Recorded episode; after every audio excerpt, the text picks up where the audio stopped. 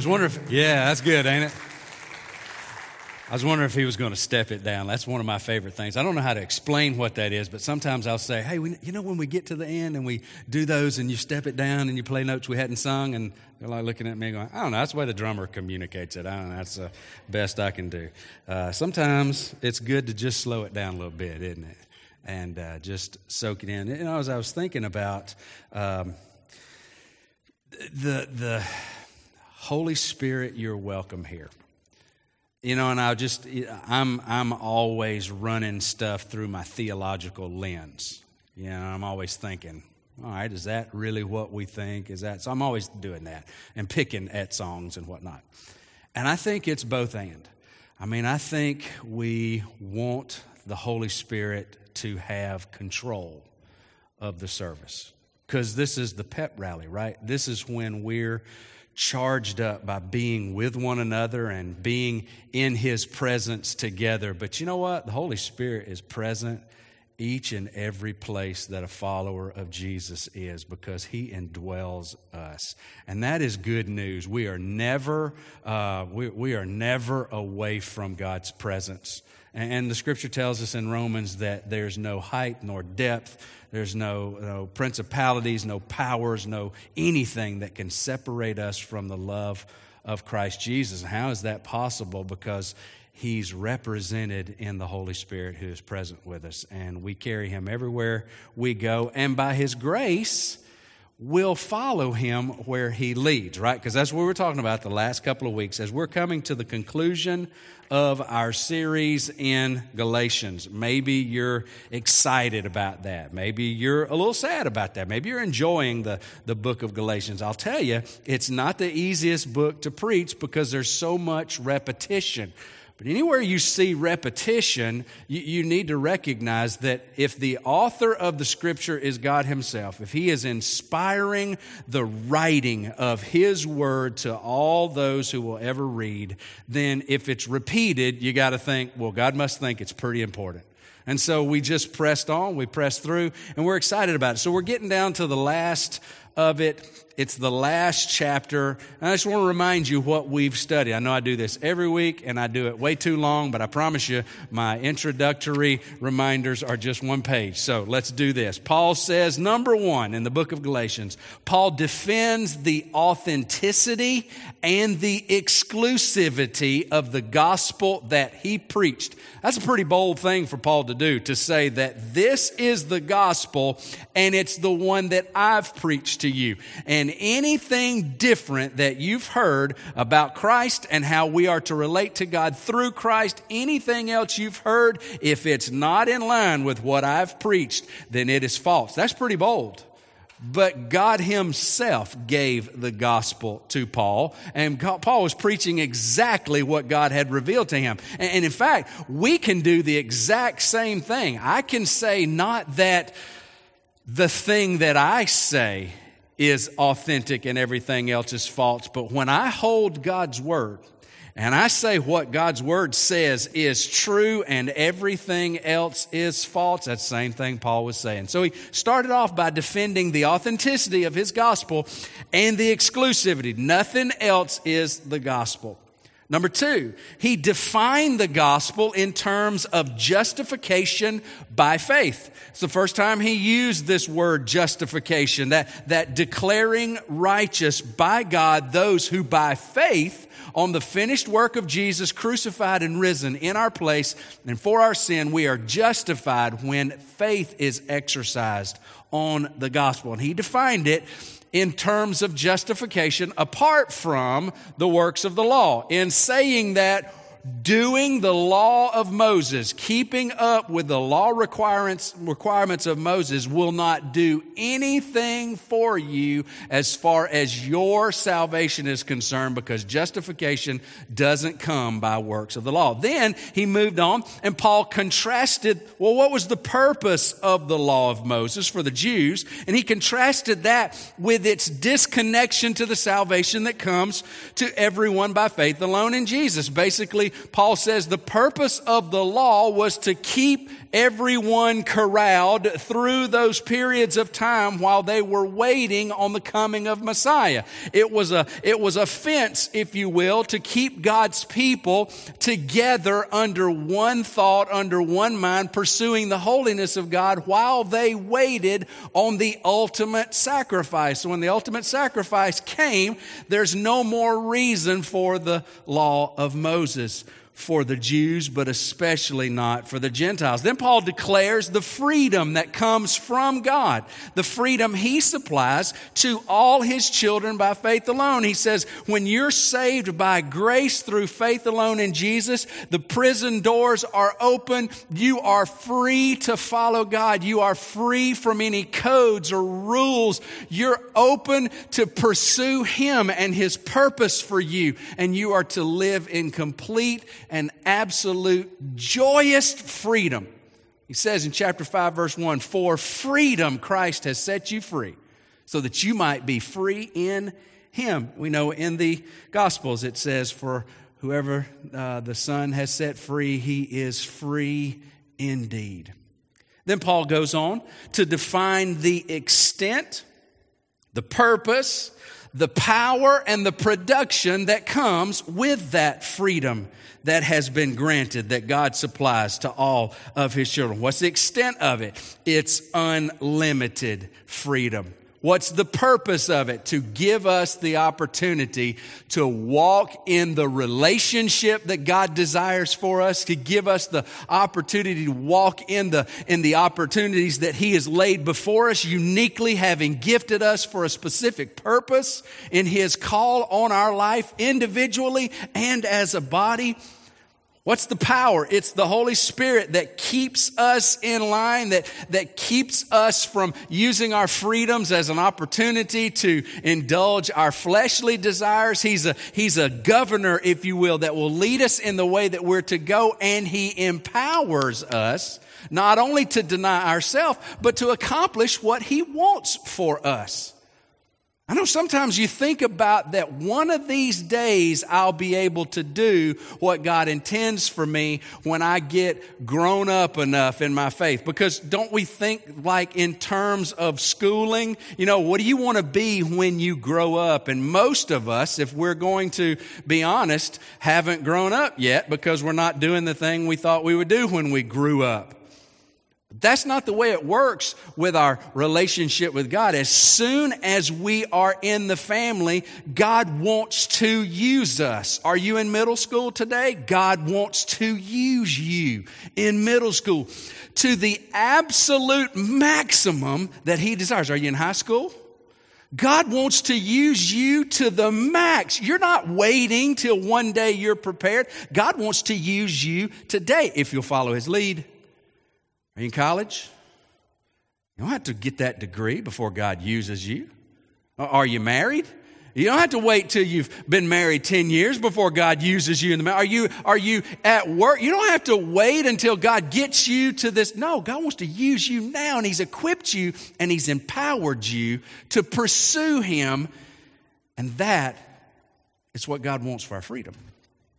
And now, in chapter number six, Paul is going to apply this freedom to everyday life. He's going to apply it and uh, he's going to do it in terms of loving service. Let's look back to just kind of get a springboard. Let's look back at Galatians chapter 5, verse number 13. This is what Paul says. He says, For you were called to what? Freedom. Only do not use your freedom as an opportunity for the flesh, but through love serve one another. You've been called to freedom.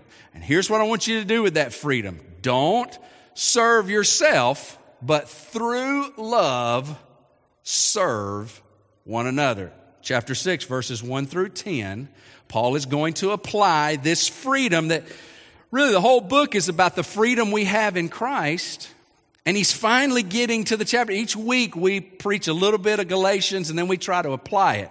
Paul preached for five chapters and now he's applying it. And he's saying, here's what it can look like when you, through love, use your freedom not for yourself, but in service of others. And he's going to break it apart into two different aspects. In verses 1 through 5 of chapter 6, he's going to talk about how we use our freedom in service to those who have fallen down. Verses 1 through 5. Then verses 6 through 10, he's going to talk about how we can use our freedom with our resources for the benefit of others. So, how we can use it in terms of the relationship we have to those who have fallen down, and then how we can use it in service with our resources to others. So, we're going to look at verse 1 through 5 today, and then next week, 6 through 10, and then the following week, we will conclude our sermon series hashtag freedom. I think my youngest son is the most excited about that because he keeps asking me, Are we doing something new? So in three weeks, we'll do something new by God's grace. Verse number one of Galatians chapter number six. We're going to read all five of these verses and we'll go back and comment on some of these. He says, Brothers, if anyone is caught in any transgression, you who are spiritual should restore him in a spirit of gentleness. Keep watch on yourself, lest you too be tempted. Bear one another's burdens, and so fulfill the law of Christ. For if anyone thinks he is something when he is nothing, he deceives himself. But let each one test his own work, and then his reason to boast will be in himself alone, and not in his neighbor for each will have to bear his own load. Let's pray. Father, we thank you for your word and the opportunity that we have to look and to learn. And by your grace, we will apply it to our life so that we might follow the leading of the Holy Spirit, who is the author of this very word we're reading today. And we thank you. We love you. We look forward to what you're going to teach us today. First, in Jesus' name we pray. And everybody said? We're going to look at three words today. There are three imperative verbs, okay? What is an imperative? An imperative is do this. So when a dad says, turn off the light, that's an imperative. That's a command, if you will. Go turn off the light. And you, you know, if you don't turn off the light, then it's a, are you going to do what I ask you to do? So anytime we see imperatives in the scripture, that's God saying, do this. So we have to pay very close attention. These three, or these five verses, there are three imperatives. The first imperative is found in verse number one, and that's the word restore. The second imperative is found in verse number two. It is to bear. The third imperative is in verse number four when it says to test. So restore, bear, test. We're going to swap them around just a little bit. We're going to keep the word restore because that's going to make sense. But we're going to use the word for uh, bear. We're going to call that invest. So restore, invest, and then that word test, we're going to use part of the definition of that word, which is examine. So today we're going to try to apply our freedoms through the terms of restore, invest, examine. Those are the things that God is saying to us.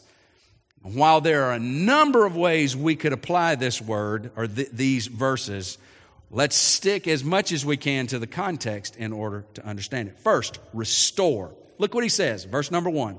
Brothers, if anyone is caught in any transgression, you who are spiritual should restore him in a spirit of gentleness. Now don't forget, in the context of, of the Galatian people, they are, they are being uh, deceived by those who have come in after Paul and Barnabas had preached the gospel, after they had received the gospel, and these people of Galatia had bought into the lie that some, for some reason you need to start keeping the law of Moses in order to make your salvation complete. It's faith plus the works of the law. And Paul knew that was false. And so he is communicating to people who have been caught in a theological trap. In fact, if they were embracing that I come to faith alone in Christ, but I have to add the works of the law, then they were adding to the gospel, which by its very nature is a sin, and they were caught but that doesn't mean that all of the sins that this verse is re- re- reply or, or responding to have to be that we're caught in the trap of believing an addition to the gospel. It could be anything. In fact, in the verses that are previous to it in the previous chapter, 19 through 21, it talks a whole litany of sins. They called them the works of the flesh. And these are the things that we produce in and of ourselves. If left to our own design, we will make a mess of our life. And, and, and he did it in terms of sexual sin and religious sin and then relational sin. So while you might not have found yourself committing or falling into all of these, you've probably found yourself falling into some of them. What Paul is saying is, is that God will lead us by the power of His Spirit. He will lead us in the way that He has called us, in the way that we should go but we are fully capable, like a bass in a lake, of seeing that little flicker off to the side and going to see what that thing is and reaching up and biting that thing only to discover there's a hook on the end. And we find ourselves what? Caught in a trap. So Paul is saying, look, one of the best things you can do with the freedom that God has given you as you are following the leadership of the Holy Spirit is to restore those who have fallen into sin. Now let's break this verse apart and let's just look at some of its components. Number one, notice the word. It says, brothers, if anyone, if anyone is caught, do you realize that anyone means everyone is susceptible. You know, as we see people falling into sin, we can fall into the trap of that would never happen to me. And I would be willing to bet that all of us have watched the news and have seen something about someone being pursued or prosecuted for some heinous thing that we say, man, I would never do that. Paul says, if anyone. And, and notice here, he's not talking about the world. He's not talking about your neighbor who is not a follower of Jesus and is caught in all kinds of sin. He's not caught in sin. He's imprisoned in sin. She's not caught up in the muck. She's imprisoned and she can't get out and you can't let her out apart from the receiving of the gospel of Jesus crucified in her place for his sin. So we're talking about those in the family, brothers and sisters, and understand it can be anyone. There are some that get caught in sin that we have held in high esteem, pastors, missionaries, relatives that have lived such a clean life in front of our eyes, and we can get so disappointed. And it's going to happen. But you need to understand that any one of us can get caught in the trappings of sin. Anyone. Paul says we have a responsibility to, dis- to restore. I about said destroy. We are responsible to restore everyone who is caught in sin. That anyone turns to everyone in our position from our lens. And notice what he says if anyone is caught in any transgression, anything. You know, there aren't transgressions that you go, wow, you did that? You got caught doing that? Whoa, I got to separate my, I can, I can't even hang with you. Paul says, if any one of us is caught in any transgression. And this word transgression here is, it's primarily pointing to the breaking of God's law, not the breaking of your rule, not that you did something that I'm not pleased with and I got to help you out of that into my light. No, this is when someone knowingly or unknowingly transgresses the word and will of God and they're a brother and it can be anything Any one of us caught up in anything, this idea of being caught, it's a word meaning ensnared like an animal who's been caught in a hunter's trap.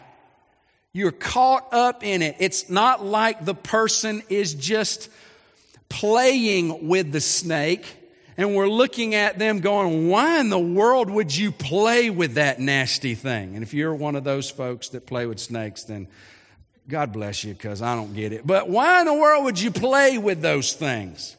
That's not what we're talking about. We're talking about someone who's fallen in a pit full of snakes and can't climb out because they're caught in it. Sometimes we sometimes we use our freedom as a way to with conceit look down on people who are caught in sin like somehow they could get themselves out. There are addictions in this world that people get caught into that, you know what, they just can't get out of. We look at them and go, well, you just, bless God, you just need to quit that. And that's all well and fine. Sometimes they can't. They don't know how and they're caught in something that has snared them. And one of the biggest outside of drugs in, in our time right now is pornography. And based on the statistics that are general, there's probably in our group of about 100, 125 folks that are here. But when, when we've got a crowd our size, probably about 12 to 15 folks right here hooked on pornography. And nobody knows it because they keep it hidden and they got it well disguised. And with the advent of the smartphone, you can clear your history and you ha- you're hooked. Any one of us can be hooked and caught in anything. What are we supposed to do? The Bible says that those of you, verse number one, those of you who are spiritual, what does that mean? Well, a lot of times we grow up thinking that the real spiritual ones are the ones who are here at church all the time. They're the ones who are always at church, they're here early, they're last to leave, and they carry the biggest Bible. Their Bible is enormous and it probably causing them back trouble.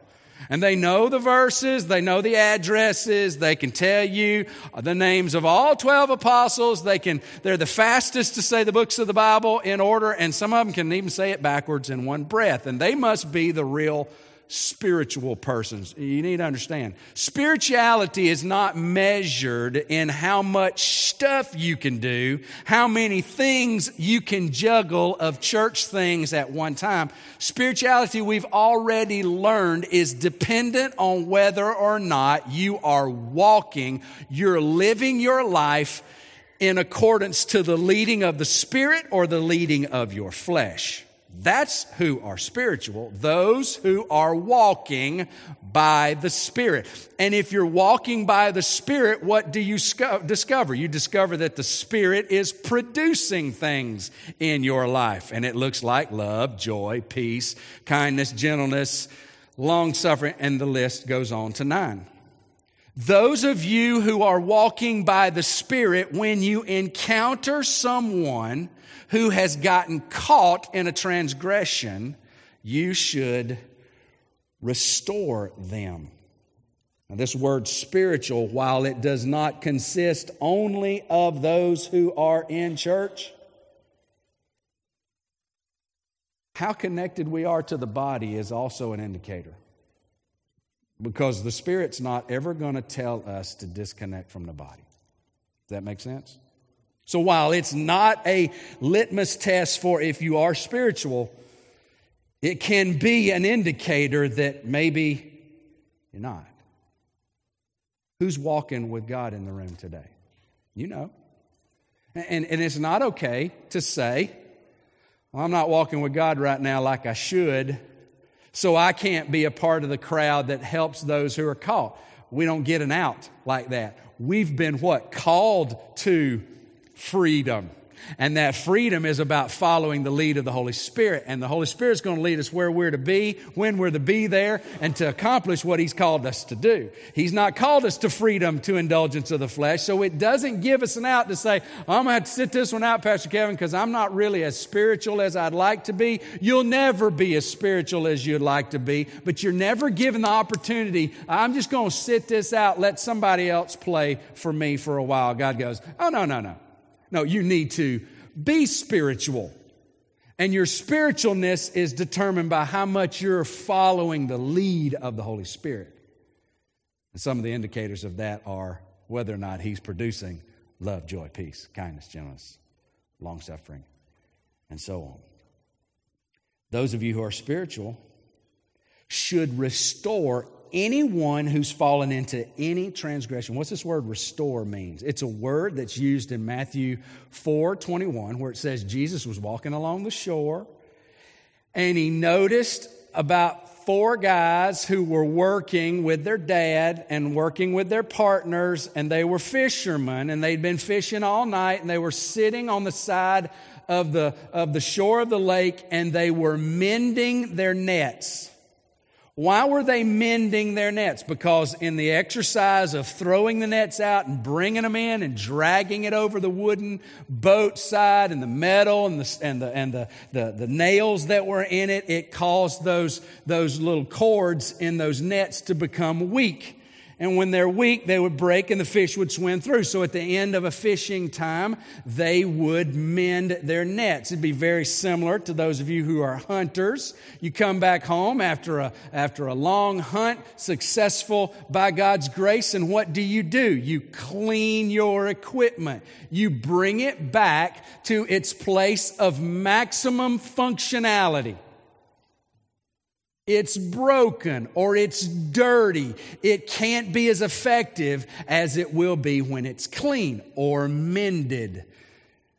Paul says, those of you who are spiritual, who are walking with God, need to recognize those that get caught in sin, and it can be any sin, and you need to use your freedom, motivated by love, to help restore them. Be a part of mending their life from its broken position to the place where it's functioning like God wants it to function. Does anybody want any of your brothers and sisters to be broken nets that can't catch fish? Anybody? Anybody go, you know what? I really was hoping that, uh, you know, Dan would go through a season where his net would be broke and then he can't catch any fish. That's just silly. We all want one another to be functioning at their maximum. But I wonder how many of us use our freedom as an opportunity to step wade into the life of those. It's making functional again those who are caught can't get out and need to be out. He says, You who are spiritual should restore him in a spirit of gentleness. I'll take you back to last week.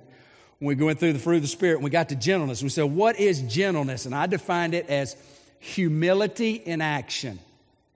Hum- gentleness, humility in action, being able to come to someone, step down on their level, and be real with them. Be, be on the same plane with them. Whether you've got many letters behind your name because of many years you spent in school, or whether all you've ever done was work a job that will never amount to anything as far as the world is concerned, you come to one another on equal ground with gentleness, a humble mind, knowing that you're not better than them and they're not below you. Sometimes when we're caught in stuff and we can't get back, we know how it feels when people come to us and dog us because of where we're at. Speak to us like somehow we want to be in that trap. Now, we may be in that trap because of our own actions and we may not know how to get out. We might not even have tried to figure out how to get out. But you know how it feels when someone comes and makes note of your your caughtness, but then moves along not wanting to offer any help. We know what that feels like, and unfortunately, I think probably many of us have been on that giving end. Paul says you need to step down and with a spirit of gentleness. You're, you're walking with God and you know that they're caught in sin. You need to help restore them, but with gentleness, motivated by love.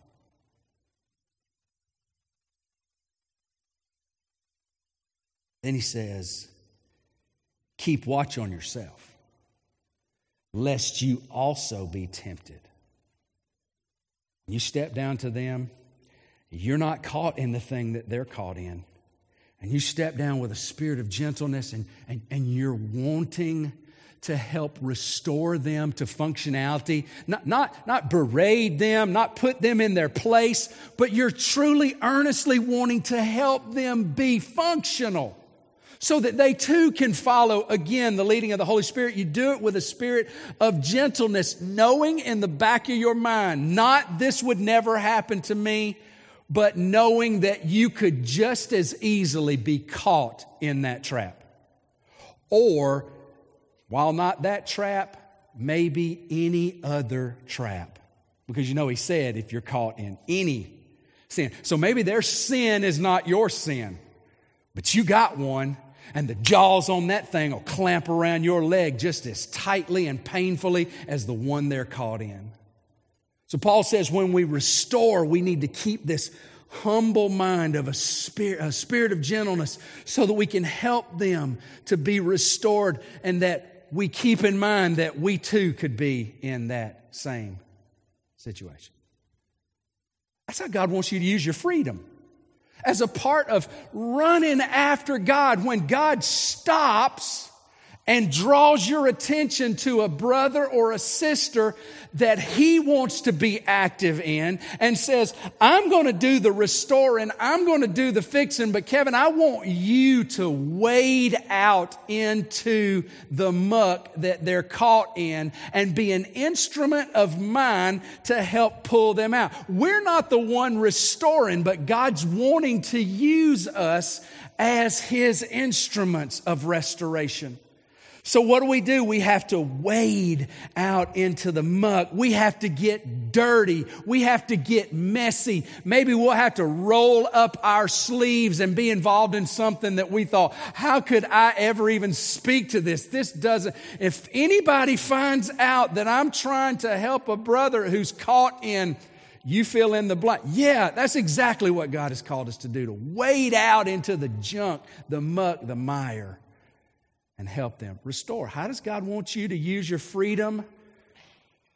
By restoring the brother or sister who's caught. And then he moves on to verse number two bear one another's burdens and so fulfill the law of Christ.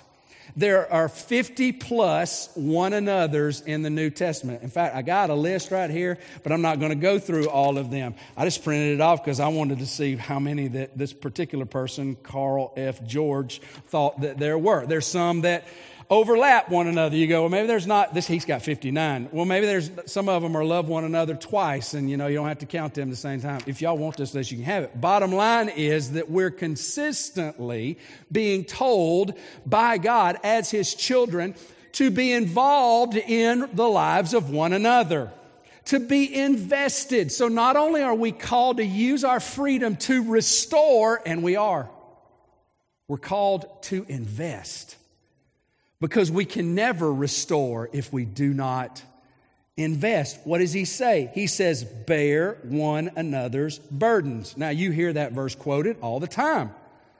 And if you don't know the context of what's going on, you don't realize that the burdens he's calling us to help bear are the sin burdens that our brothers are caught in. You see, this is not a one time conversation that you go sit down with your brother and sister and go, Look, I'm going to set the release on this trial. I'm going to give you a verse and I'm going to tell you what God thinks and I'm going to push the lever and let you out. Brother, you better get back on. No, no, this is bearing one another's burden. This is opening the trap. Bandaging them up, helping them to walk, walking with them, reminding them that the trap is there. It's investing. It's coming up under the heavy load that someone is bearing. Now we can apply that to when we have situations that arise. And, and thank you, Susie, for reminding us about what happened at the, at the, the, the, the daycare. And we can, we can bear her burden. We can help her carry that. If maybe some of us could have done a better job of that, of coming over and shop vacuuming or whatever. We can do that kind of thing. But in context, he's talking about bearing under the sin burden that our brothers and sisters are caught in. And unfortunately, a lot of us don't want to dirty ourselves with the sin burden. In fact, it's what he says in the next verse when he says, For if anyone thinks he is something, verse number three, when he is nothing, he deceives himself. Sometimes there's a burden that needs help bearing. There's a brother who's caught. There's a sister who's ensnared that needs restoring. And we walk along and go, Well, would you look at that? Mm-mm-mm. What a shame. I mean, really? And we walk along like the Good Samaritan story when the priest came by and saw his countrymen hurting and looked, and what did he do? He passed along on his way. And then what did the Levite do? The Levite's walking along and seeing that and going, Oh my goodness, he was at the wrong place at the wrong time. I better get home. Sometimes that's what we do. And in conceit, we elevate ourselves and the hurt that our brothers and sisters are going through fuel our own pride that we're not caught in that trap. And we walk away thinking like we're somebody because we're not caught in that trap. And you know what we're doing? we're walking along carrying the trap that we've caught in that we think we're something when we're nothing. And you know what we are? We're somebody who needs restoring by another who's walking with God. We got to invest in one another. We, if we're going to bear one another's burdens, it's got to be intentional. We've got to step in there and we've got to bear it. This burden word is distinctively a heavy load, something that weighs down or hinders. And when we do that, Paul says, we fulfill the law of Christ. Well, man, what's the law of Christ? Let's go back. In, where's my verses? Oh, they're there. We go back to John chapter number 13, verse 34 and 35. Here's what Jesus said to his disciples He says, A new command, a new law I give to you You've not heard this law before. This doesn't have anything to do with Moses. A new law, a new command I give to you that you love one another. Love one another just as I have loved you. How did Jesus Christ demonstrate his love for us? He did so in this while we were still sinning, Christ died for us.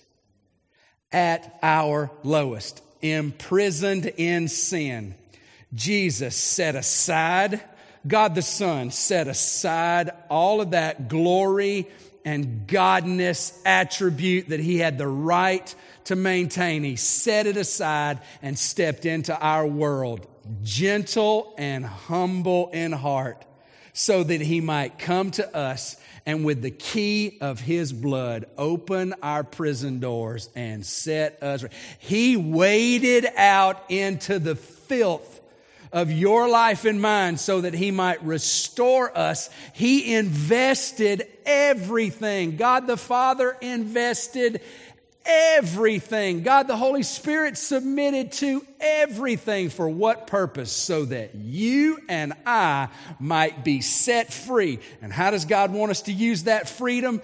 By helping our brothers and sisters when they get caught back up in sin. And to do that, you've got to invest. Now, shameless plug. This is a shameless plug. I'm not ashamed to plug this. in about three weeks, we're going to start life groups again. And I'm going to tell you, I love you. You can come to church every week and never truly know the folks that you are in this body with. You can do that because you can come in as the songs are starting and you can be one of the first ones out and never know the folks around you. And if you don't know the folks around you, you're not going to love the folks around you. If you don't know, love the folks around you, you're not going to help bear their burdens because you're like, well, I don't know them and I don't want to overstep my bounds. That's one of the reasons we have life groups.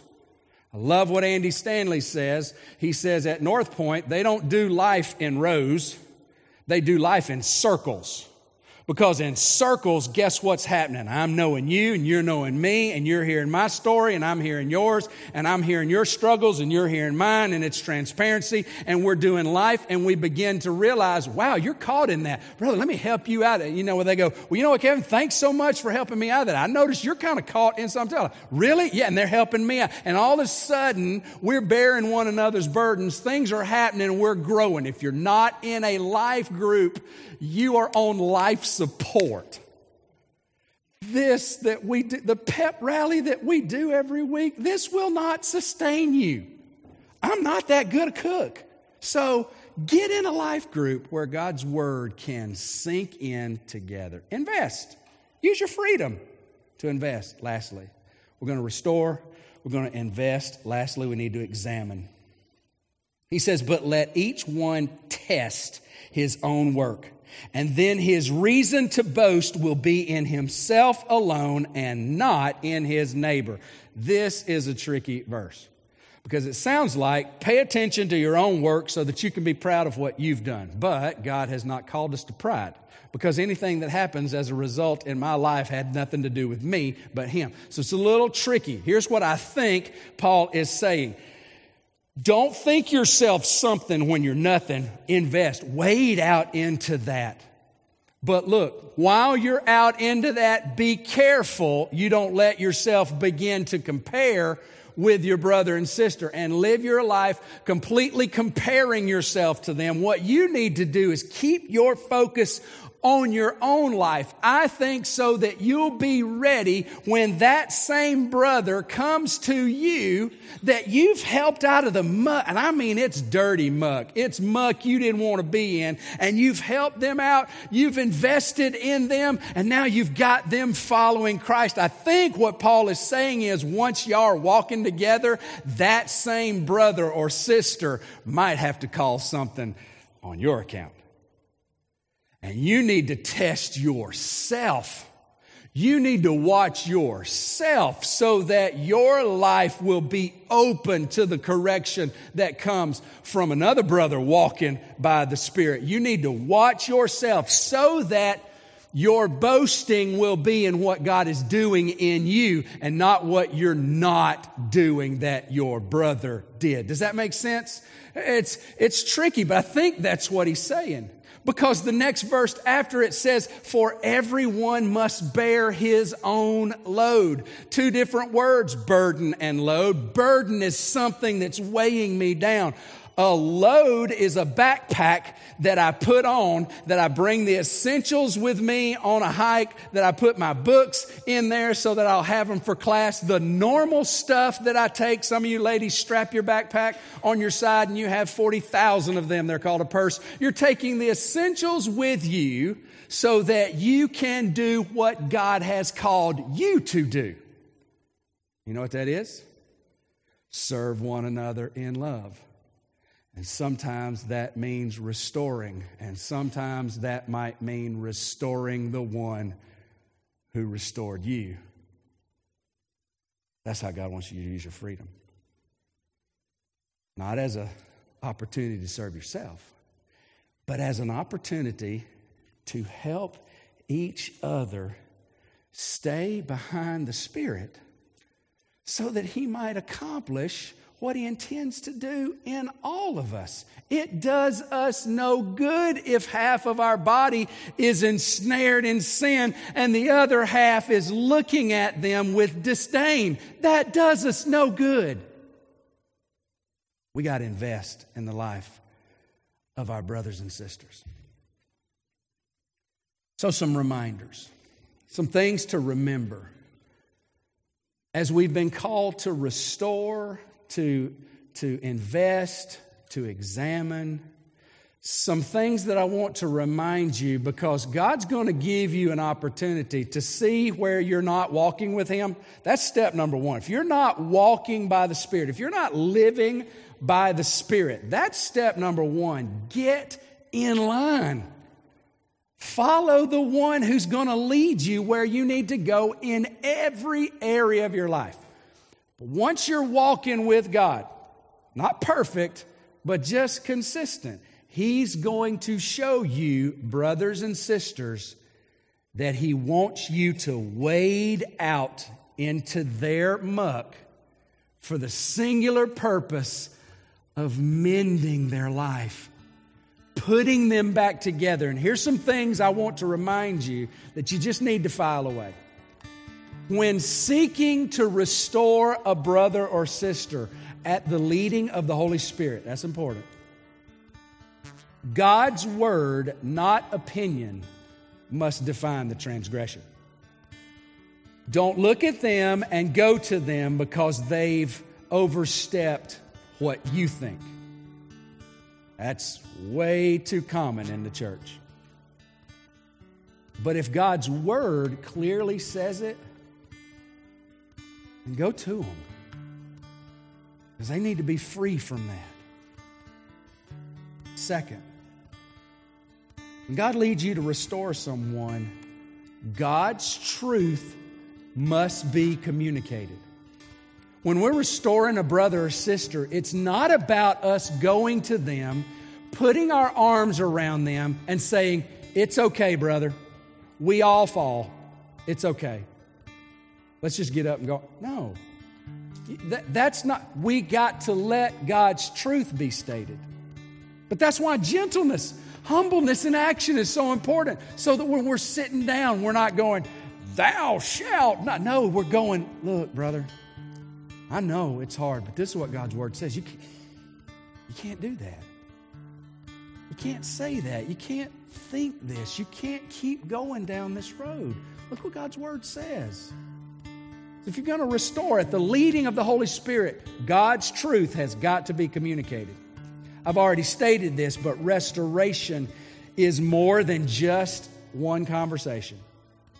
That first conversation may be hard, but it's a messy process by which we keep going back and back and back and back. When you're restoring someone by the leading of the Holy Spirit, helping them be restored to functionality you can validate their feelings. You can say, I understand that you feel that way. You can validate their hurt, but you can never validate or condone sin. It's never okay to try to fix a wrong with a wrong. You can validate their hurt, you can validate their pain, but you can never condone sin. That's why gentleness is so important. That's why being wary of yourself, that you don't get caught up in sin as well. Next, when God leads you to, to restore a brother, encourage them to let you invite others into the restoration process. Because there are others that can help more than you can help. And you know what? More help can do a lot better at mending and opening that trap and keeping them and helping them out of the muck. So try as much as you can to involve others. Don't involve it without asking, but encourage them to let you involve. Hey, would it be okay if I called my wife? Would it be okay if we share that? Hey, would it be all right if I called the pastor? Would it be okay if I call, you know, whoever? Someone that you know is walking with God. Next, keep lines of communication open. One thing that I've discovered is, is that in my limited time of trying to restore when I have opportunity, sometimes they don't want to hear it. They just want you to leave them alone and they just want you to shut up and quit being so judgmental. You're not trying to be judgmental, that's just what it sounds like to them. And they tell you to leave them alone. Sometimes you got to leave them alone. But don't shut the door on them. Leave communication lines open. Shoot them a text every now and then. Wave at them when you see them in the road. Invite them for coffee, even if they won't respond.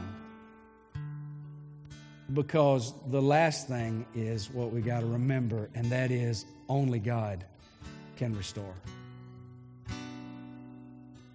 But let's just make sure that we're using our freedom, even if that means swimming out in the muck and going, okay, God, I'm out here, but they won't come out.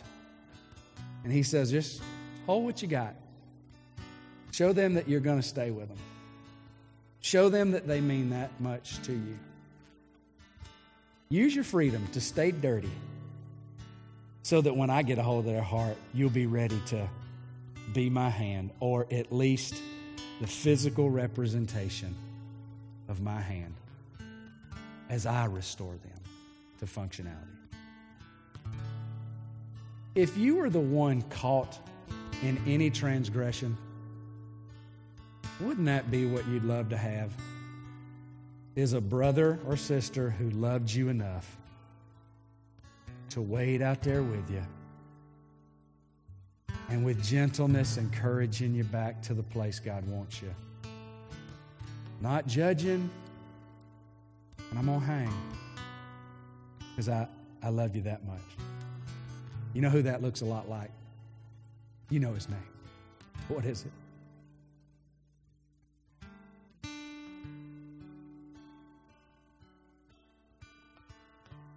Father, we are hurting people. A lot of times we put ourselves in the hurt. We get caught in the trap because we've got our eyes off of you. And we are a church that is really bad at restoring. I don't necessarily mean Oasis Church, but we qualify. We like to bite and devour. We like to be the Pharisee who's praying, Thank you, Lord, that I'm not like that tax collector who's also praying, seeking mercy. God, I pray that you would show us the, the necessity of walking by the Spirit. Show us, Father, how it's imperative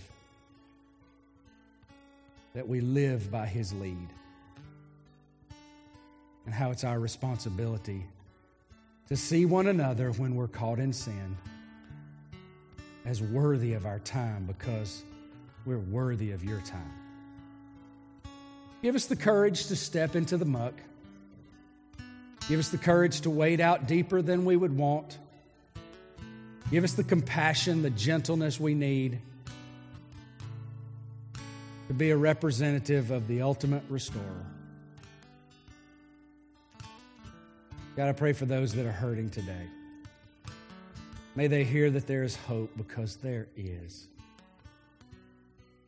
Maybe today was just a, a, day where, by extension, I was just allowed to be the hands and feet of all of our brothers and sisters for the one who's here that's caught.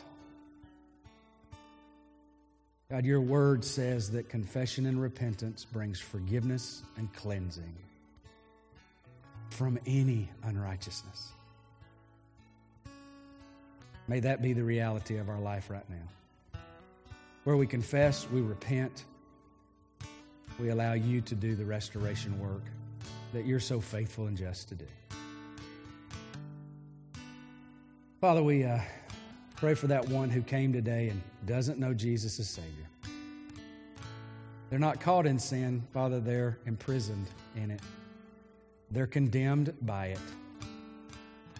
No other way but faith in the crucified and risen Savior can provide forgiveness. But faith in Jesus will bring us from darkness into light, from death into new life. And so I pray that you would draw that one who needs to come to know Christ today for your glory. And if that's you today, let me just invite you. Hang out afterward. Come tell me that you're wanting to trust Christ or that you've trusted Christ, give us an opportunity to walk you through what God's Word says in more detail. There's no reason for you leaving today not knowing for certain that you're God's child. That's His desire for you, and that's our hope as well. So, Father, we leave this day with you. You know what we need. We ask that you'll speak to us where we are. Give us the courage to respond, to give us the power that you've promised to exercise, to exercise what you want to do in our life. We need you. We love you. We thank you. First in Jesus' name we pray. And everybody said,